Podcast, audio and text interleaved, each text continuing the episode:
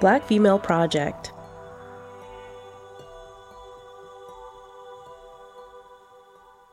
So many women are thriving at work. The first group of female executives in the late 80s, 70% of the white women had faith that their companies were truly committed to the advancement of people of color, while only 21% of the black women did. There are black women who are VPs, who are managing all of this. The piece that's missing is how they do it. We don't know how they do it. I think there are things that we've done to survive, to thrive, that we don't even think about. We just do it. And that's the part that I want to codify. Uh, that's what I want to see written down, mostly because I feel like there are things that I've learned and ways that I would move at work based on what I've learned so far that are different than how I moved 10 years ago, or even five years ago, or even two years ago. I wouldn't be afraid to say what I felt. I won't be afraid to challenge I wouldn't be afraid. But that's because of what I've been through. So, how do we help the next generation benefit from what we've already learned? Can they be more strategic? Can they stand confident when faced with opposition? Because four and a half years ago, I couldn't.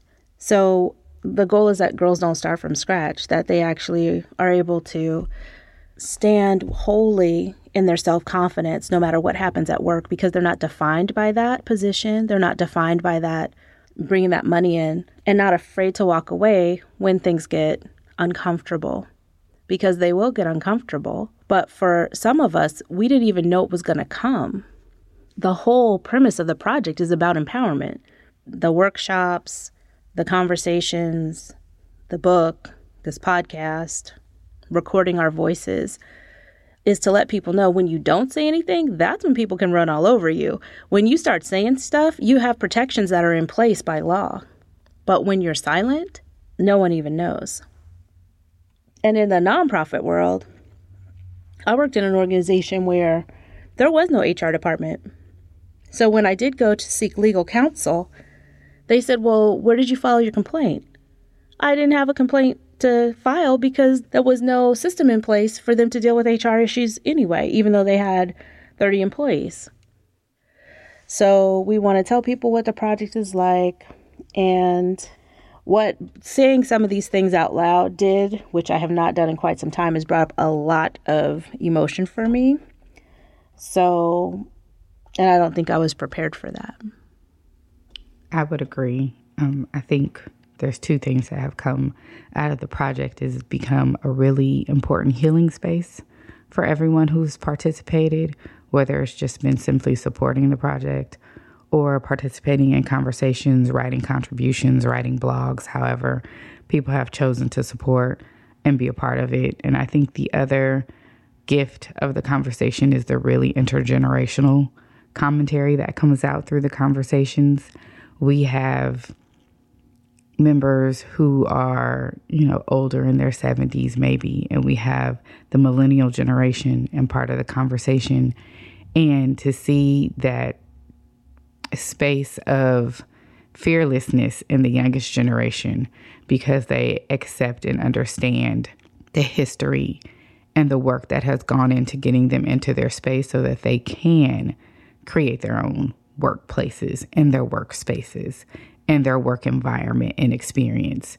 They are very open to walking away because they have an umbrella, not an umbrella, but they have something to catch them when they fall. And I think previous generations didn't necessarily have that.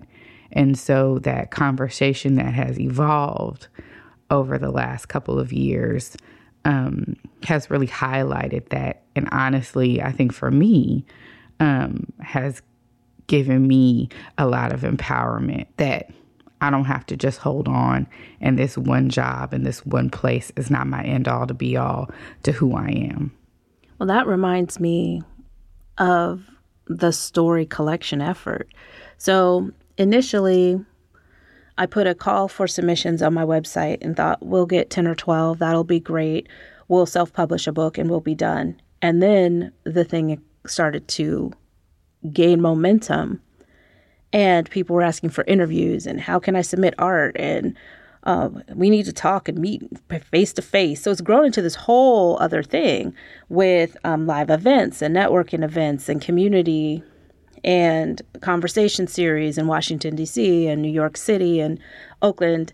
And each region has specificity in the trauma and pain that they're holding and what's required to move in that space or region. For two years in those conversations, I held every story. And now, as we're putting the collection together, we're editing the stories and going through the interviews, I can understand why I haven't talked about myself. So I'll say for this process of healing, the project was my healing process. The project is my healing process. And it's grown into this thing where other people are healing as part of the bigger conversation. People like you who have supported and been there from day one. And there was one person who would call me every now and then on a Saturday morning, and she'd say, How are you taking care of yourself while you're holding all this trauma? But what it's been able to do is make a path and a way. There's the Black Girl Magic and Black Girls Rock and all these things happening all at the same time. We're just in that space, in that groove, and found our niche around Black female work related navigation skills. When I thought about the project, two people came to mind to ask to submit a story. And Che, you were one of those people. And you probably remember we were at someone's birthday party at Kingston 11 in Oakland and stood on the corner afterwards for about 25 minutes just talking about the concept of what this project could look like. And I asked you if you'd write a story, write your narrative, so that we could use it as an example when people started asking about what to write. And then you went on a writing journey. I'd love to hear about that. I remember you asking me that, and I think at the time I didn't mm-hmm. think I had a mm-hmm. story to tell. um, I didn't. It was one of those very deeply reflective moments of where you don't realize how much you've gone through and what you've gone through. You just kind of put it back in a recess somewhere. It just gets stored, and you just keep moving on. And so the writing journey for me um, was a lot of trying to figure out who, for me, my journey has set a lot in who I am as a Black person and a Black female. I have always been very connected to the female side of me just because um, I went to women's high schools and things like that. But connecting to who I am as a Black person, how I'm seen, how I move, how I live, how I breathe, and especially in the workplace, I was extremely um, confused about my experiences for a long time. So, writing, putting them down on paper to kind of see where I was in my youth to where I've grown to um, in my career and as an adult person was very emotional. Like you said, I didn't realize it would be at so emotional for me going through that and reliving those experiences. Um, looking back on the past two years and talking to a lot of women now who are who this project has opened the door for them to start that conversation with themselves or that deep dive um, it shows me how much I've healed from the process and how um, strong I am from it. I think if we don't share our stories and talk about them, put them somewhere, we don't heal from them, they kind of sit and become a permanent part of who we are versus just a dash in our history. Um, and so I would love, you know, that's probably the biggest evolution through the project um, was kind of putting it on paper and realizing that, oh, okay, it's not so bad and we'll get through and continue my hope. And how do I have hope and pass that hope on to other generations? Um, is is how we kind of move through this project.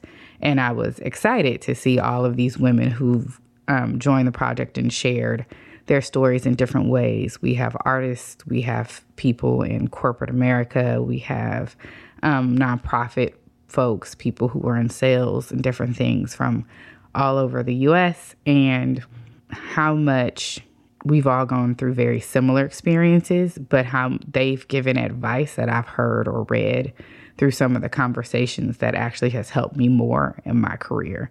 And I am, you know, almost 15, 20 years into my career at this point. So it, there's still like this learning process we go through through this project.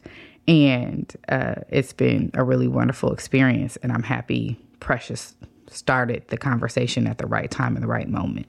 Before we started meeting and before like maybe when you first started writing, what did you think the project was going to be and what what what did it evolve to? Like not in real life but in your head. I thought the project was simply going to be a book. It would be a book that we passed on to like 13 to 20 something year old young women, um, and maybe a couple of panels here and there.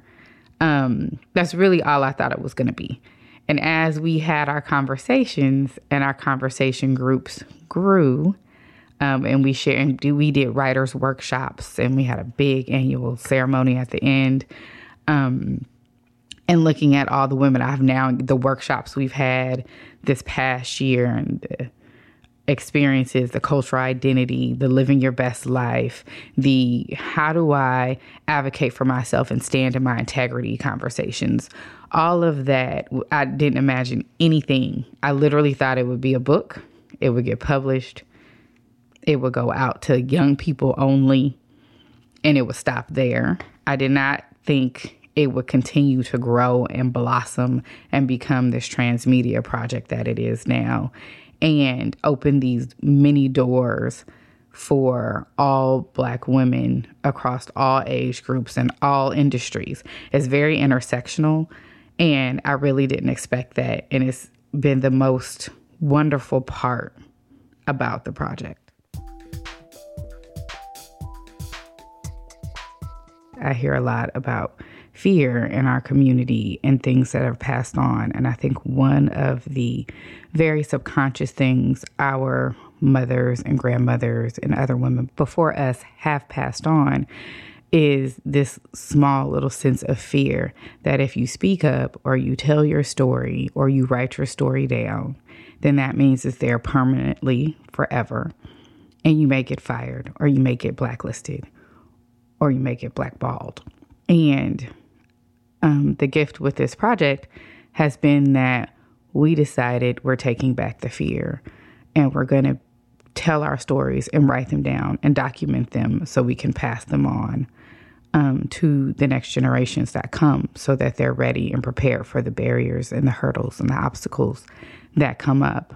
I feel like when I think about my own personal career, um, it is work as hard as you can for um, as long as you can and take on extra work and take on extra projects so you can be an asset to the company um, or the organization versus telling you how to handle when you don't get promoted and you've done all of that or you have all of the college degrees and you still don't move forward or what happens when you have to quit because you can't move on and you have to find that new position in another company and start all over in the same race dealing with the same problems so, all of that brings up a lot of what these conversations in this project delves into is how to get to those things that normally we walk off and have um, at, in the coffee room or over coffee or on lunch breaks.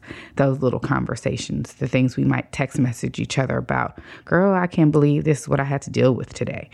Um, that's what this project gets at is those pieces and how do we survive those pieces. Thanks so much for listening. Bye, everybody.